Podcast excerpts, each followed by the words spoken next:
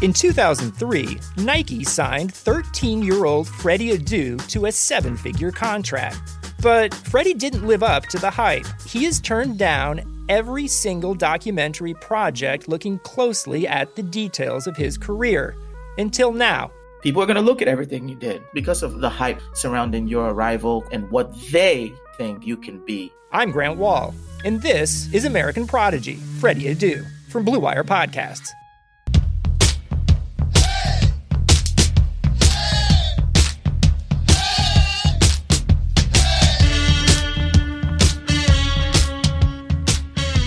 All right, folks, welcome into the Orange and Brown Report. I am your host, Jared Mueller. I am your tired, I am your struggling host, Jared Mueller. Uh, this morning, you know, off of a couple hours of sleep, I thought it was time. Uh, I wanted to do it last night, but I decided to give myself a little bit of time, a little bit of rest to make sure my cognitives were where they needed to be to record today's podcast following the Cleveland Browns loss to the Baltimore Ravens, officially 47 to 42. Two of those points obviously coming at the end of the game on the safety when the ball was thrown all over the field and they went backwards instead of forwards. Uh, yeah, whatever. It is what it is with those last two points.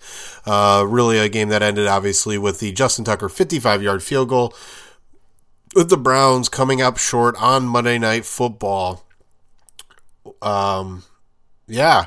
Eh, listen, I'll be honest. Last night I sent out a tweet that I'm going to talk about here, and it really hit a nerve with people. And, and I just put on Twitter that how it hit a nerve with people actually hit a nerve with me. Not that people aren't allowed to have their opinions or think differently than me, all that stuff. That's all good. But it was really interesting how how uh, people thought really bothered me and frustrated me as an analyst, as a fan, even, um, and all the different things that I do. And so before we before I just jump into that and kind of uh, share my thoughts. Uh, let me talk to you about Indeed. All right. So 2020 has been such a challenge. We're, we're getting close to the end now.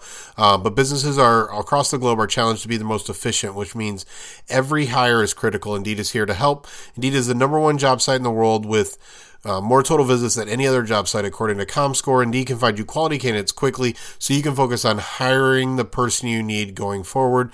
Unlike other sites, you have full control with Indeed uh, and payment flexibility over your hiring. You only pay for what you need. You can pause your account at any time, and there are no long term contracts. And now Indeed's new way of matching you with candidate, candidates instantly delivers a short list of quality candidates whose resumes on Indeed match your job criteria that you can contact the moment you sponsor a job, making Indeed the only job site that can move as fast as you do. Right now, Indeed is offering our listeners a free $75 credit to boost your job post, which means more quality candidates will see it fast. Try Indeed out with a free $75 credit at Indeed.com slash BlueWire. This is their best available offer anywhere. Go right now to Indeed.com slash BlueWire. Offer valid through December 31st. Terms and conditions apply. So, listen, last night I sent out this tweet without OBJ, Hooper, Ward, Harrison, Delpit, and Greedy against an experienced team playing for their season, it resulted in a last second 55 yard field goal in what many people are calling the game of the year in the NFL. And you can analyze that as you will. And let me just be honest. People analyze that as they will. Uh, my my tweets or my Twitter has been uh, for me, which is never, I'm not really a viral type guy, uh, 210 retweets, 787 likes, 36 uh, quote, or I'm sorry, 36 responses, um, total engagements around 35,000. Um, people, honestly, really landed on two sides of it. And what was really interesting is many of them landed on the side that you're just making excuses. It's all about wins and losses. It's not about anything else. Just win the game. Or moral victories don't count. Listen, I know that there are a lot of black and white thinkers uh, in the Myers Briggsian world. That's the J personality. The judgment is a black and white thinker. But in sports, I'm going to be very, very blunt with you. If it's only about wins and losses, I don't know why you watch the game. If it's only about wins and losses, I don't know why you listen to a podcast. If it's only about wins and losses, I don't know why you read analysis pieces. Because if it's only about wins and losses, just wake up the next morning and find out who won and lost. And then yay or be sad. You watch the game, you listen to podcasts, you watch and listen to analysis because context matters. Context matters, right? The reality is, if the Ravens were three and whatever, that context matters. If the Ravens had their top wide receiver, top tight end, four of their top five or six cornerbacks out, which they've lost some players as the game went on, but they actually got healthy going into this game, or they got players back going into this game. If they had that many types of players and, and quality players on their depth chart out, it matters because it's context. And so they were playing really, and it's funny. I think if I would have put it in a different order, maybe people wouldn't have been as, I don't know, frustrated, but I think they still would be. Because the reality is, is what might be the most important part of this is the Browns were playing against an experienced team who's played together for a long time, had the same coaching staff for a long time, who were playing for their season. They had everything, everything to lose now, the Browns had a lot to win and a little bit to lose. Right? The odds that the Browns were able to catch the Steelers is is still there. Obviously, the Steelers are probably not going to lose to the Bengals, uh, and and who knows who they're going to lose to? You know, if they if they're even going to lose going into the Browns game and lose to the Browns. So the Browns had a little bit to play for. Obviously, it's it's important. They want the win. It was a big game, and we saw that by how they play the game. But the Ravens had their season on the line and the Browns lost to them on a 55 yard field goal at the end of the game. Context. It freaking matters, y'all. And listen, I know I'm preachy a little bit here, but the reality is, is that if it only matters about wins and losses, what'd y'all say after the Titans game? I know many of you, well, they let the Titans come back. Doesn't matter. They won. They won, right? That's all that matters. They won the game. Well, well, they barely beat the Jaguars, but they won the game. They barely beat the Bengals in the second game. Well, they won, or probably both games, but they won the game. Context matters, guys. Like we, if if not, and I don't mean this like, listen, I love that so many of you support the podcast, so many of you support the OBR, so many of you have supported my career over the last 11, 12 years of of covering sports, right? Cavs for a long time, Browns for all the time, sometimes with the Indians, sometimes for the Buckeyes.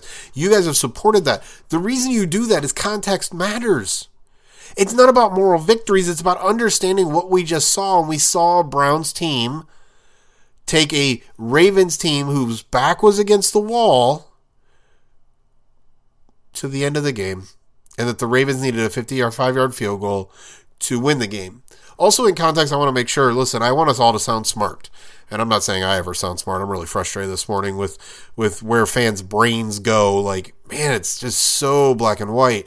It's not taking into context everything. Listen, I'm not celebrating this morning but I want to see this game within the context of what really happened, right? So the other thing I want to say is let's make sure we're all uh, speaking in a smart way. Cody Parkey cost the Browns three points, not four. And what I mean by that is this the Browns don't go for two if Cody Parkey makes his field or his extra point. They got the two. Now, if Cody Parkey or I'm sorry, if Cody Parkey misses the extra point and the Browns go for two and they miss the two point conversion, then Cody Parkey actually would have cost around five points. Okay.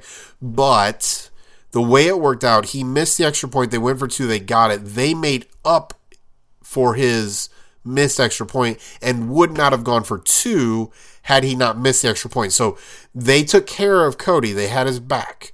Cody Parkey didn't cost the Browns four points. He cost the Browns three points. And that would have mean, and again, we don't know how game flow and everything else would have gone, but that means that last second 55 yard field goal would have been to tie the game going into overtime, right? We don't know how game flow and everything would have gone if, if Parkey hadn't missed that field goal so early in the game.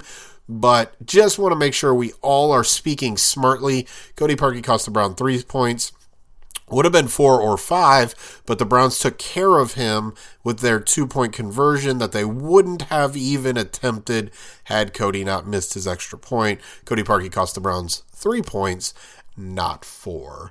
That is the context by which we realize what that game meant, what that game was, and how we can understand it.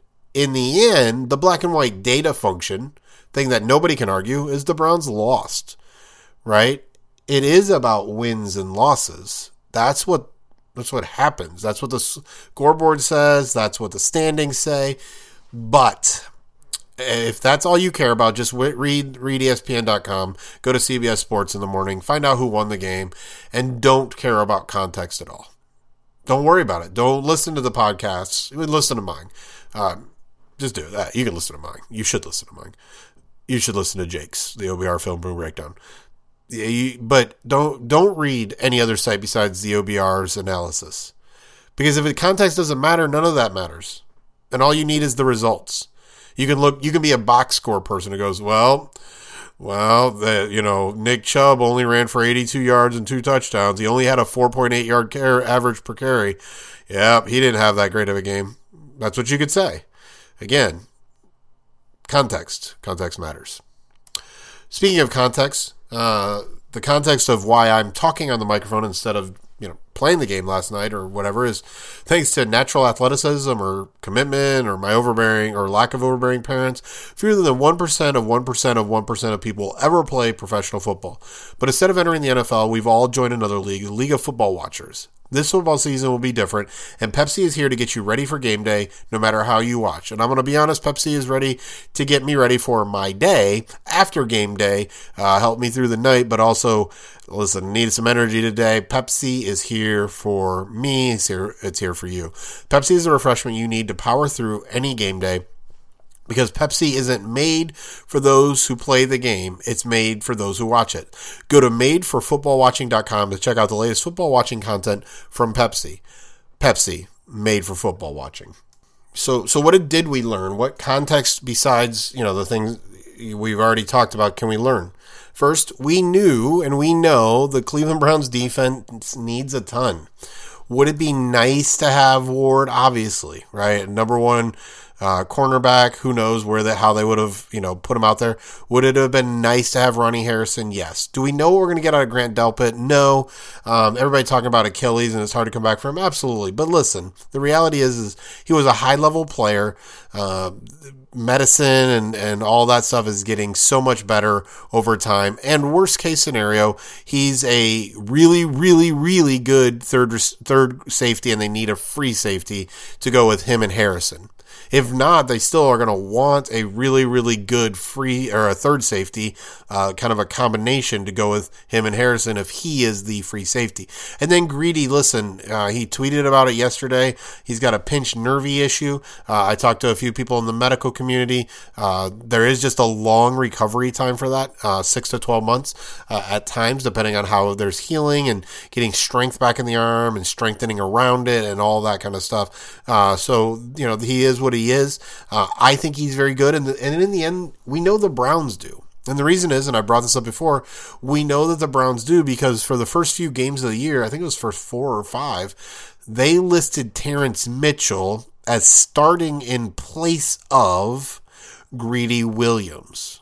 So again, Terrence Mitchell was starting in place of Greedy Williams. So that tells you the Browns saw Greedy as their starter before his injury caused him as many problems as he is having at this point in time. But we know that they need a lot on defense. We know that. We have known that. And then there are specific teams or things that really bother the Browns, and speed is one of them. The Browns are not in position on defense, especially with a lot of players out or some players out, to really deal with speed. They need a lot more added to their defense. We have known that, folks. None of that should be surprising. What might be surprising is that despite zero turnovers from the Ravens, right? They they had one fumble that uh, they got back on. Dobbins fumbled. Not even sure if it would end up being a fumble. Zero turnovers from the Ravens. Your Cleveland Browns scored 42 points. Should have been 45. Again, three, not four from Parkey needed. The Browns passing offense is legit, folks. Baker Mayfield is spreading the ball around the field. We look at the box scores, and again, we're not box score scouting. We saw this as the game was going on. Baker Mayfield, 28 of 47. Not a great completion percentage. 343 yards, two touchdowns, one interception. I'm going to talk about that interception here in just a second. But look at uh, his receivers Hunt, six. Donovan Peoples Jones, three. Higgins, six. Landry, six. Njoku, three. Chubb, two. Harrison Bryant, three. Totaling up to their 355 yards, right? So Baker Mayfield, obviously Jarvis Landry had his one completion as well, uh, but Baker Mayfield was spreading the ball around, making things happen. That passing, so two touchdowns. Obviously, they rushed for four, but the passing offense really carried the team. And that is something that can be built on. Over the last couple weeks, we have learned that the Cleveland Browns can win with their passing offense. The run game did good, 138 yards, uh, right? 23 of that is from Baker. Uh, 30 only 33 from Hunt, who still had a touchdown, and, and obviously Chubb with 82. But the Browns' passing offense has helped them win the last, or sorry, helped them compete in the last two games, helped them win against the Titans, right? And even that interception, I want to tell you again, context matters. Because here's the thing about that interception different than the old Baker Mayfield. The old Baker Mayfield didn't see people, didn't understand what was going on in front of him. That's where he really tended to struggle. Or he let things float, right? So the ball's floating, you know, especially over the middle, stuff that Jake Burns has talked about all the time on this podcast, his podcast, and in articles at theobr.com. That that interception was different. Baker saw the player and tried to fire it in there tried to make a play, thought he was Brett Favre, could throw it through a wall, and not, had no thought that, that Bowser could would be able to get his hand on and intercept that ball based on his body position, how hard Baker threw it, all that. Mayfield took an educated gamble there. Now, it didn't work out, but it's totally different than the Baker Mayfield interceptions that frustrate so many people. He saw the guy like he looked directly at him for a second or so and then thought he could fit it in. And he actually didn't throw a terrible ball. He threw it really hard and didn't he thought worst case scenario it's an incompletion that guy's batting it down. Best case scenario it's a completion. I believe that was higgins that he was throwing to uh, and he kind of snuck one in there right? That's what baker thought. That's a different kind of interception. So we learned that the passing offense is legit we learned when mostly healthy, the Ravens are still really good, right? So we look at their record; they were seven and five coming into the game. The reality was is that they dealt with a lot with COVID and they had a lot of injuries, similar to the Browns. So when really when they're decently healthy or mostly healthy, they're still really good. We know that the Browns. We do now know that if the Browns make the playoffs, they should be a tough out. They can go score to score, right? Forty-two points in the NFL that's a good amount of points, right? I'm looking at the scoreboard right now while I'm while I'm talking to you. The Colts had 44, Seattle had 40, and I think we might be done there, folks. Right? So the Browns had the third most points in the league today or this this week.